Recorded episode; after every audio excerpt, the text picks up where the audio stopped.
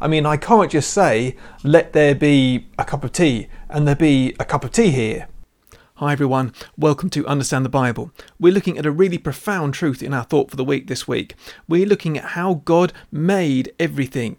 Now this is the, one of the most profound and life-changing things that you can actually say about the world. It really is life-changing because it makes such a huge difference. It's something that we teach to children. It's something that we, uh, you know, we, we have in our toddler group. We sing songs about how God made everything. But actually, we adults don't really spend very much time thinking about what it means. But it is profound, as I said. It's not just something for kids. So this is what it says in the, the Q and A. We're looking at the, uh, the Westminster Shorter Catechism today. Question nine. What is the work of creation? The work of creation is God's making all things of nothing by the word of his power, in the space of six days, and all very good. So there are four things in there which we're going to look at. The first thing is that God made everything from nothing. This is just what it says, Genesis chapter one, verse one, in the beginning God created the heavens and the earth. You think about everything that you can see. It was all made by God. Even the things which are uh, made by human beings are, you know, made by God in the sense that, you know, God has given us the, the tools, God has given us the resources. You know, everything was created by God in the beginning. And why does it matter? Why is this such a, a profound truth to say that God made everything? It's because it means that that includes you and me. We were made by God as well. And that means that you and me have a, a part to play, a role to play in this universe, that God has put us here for a reason, and that we are part of God's plan. And that's a wonderful and amazing truth, really profound. The second thing is that we belong to God, that God gets to set the rules, because God, God designed us, God made us, and he knows what is best for us. He knows the ways that are best for us. And so if we listen to him, we'll be able to thrive in this world when we walk with him, because we have been designed by him, and we've been designed for a relationship with him and to live in, in certain ways in his world and not other ways. So we will have most happiness, most security, most joy when we walk with him and when we when we walk in his ways. The second thing is that God just spoke the world into being.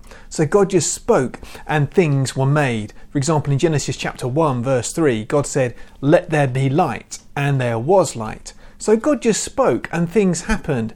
And that's such a contrast with human speech, isn't it? I mean, I can't just say, "Let there be a cup of tea," and there be a cup of tea here.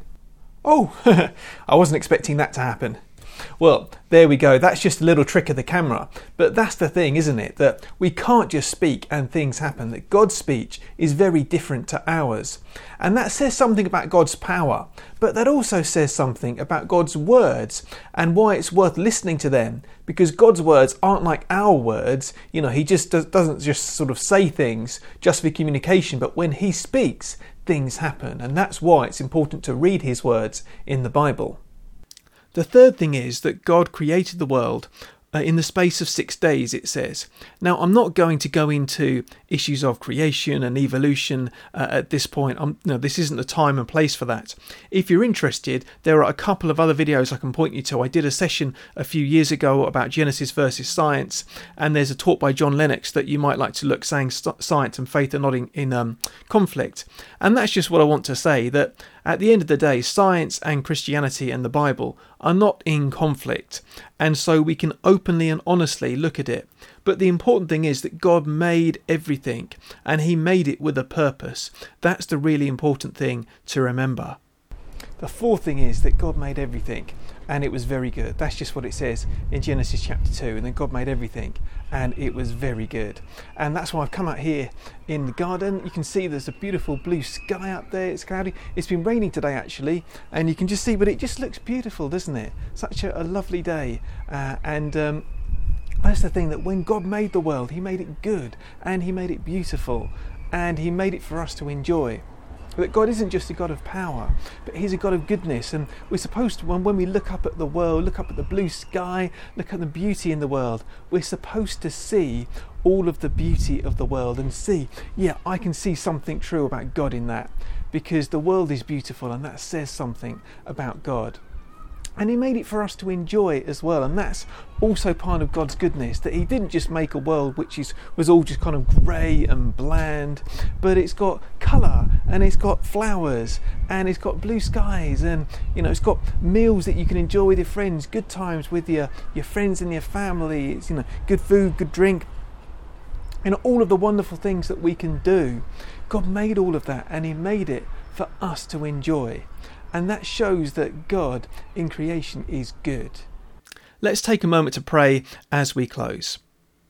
Heavenly Father, we thank you that you made the world from nothing. We thank you that you made it with the word of your power. And we thank you that you made it good.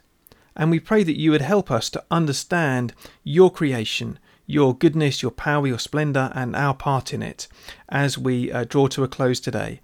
In Jesus' name we pray. Amen. Well, if you'd like to continue exploring, there's a couple of things I've mentioned already, all the links down below in the description.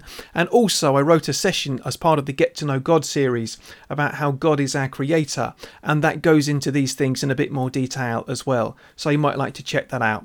Thanks very much for watching, everyone, and until next time, God bless.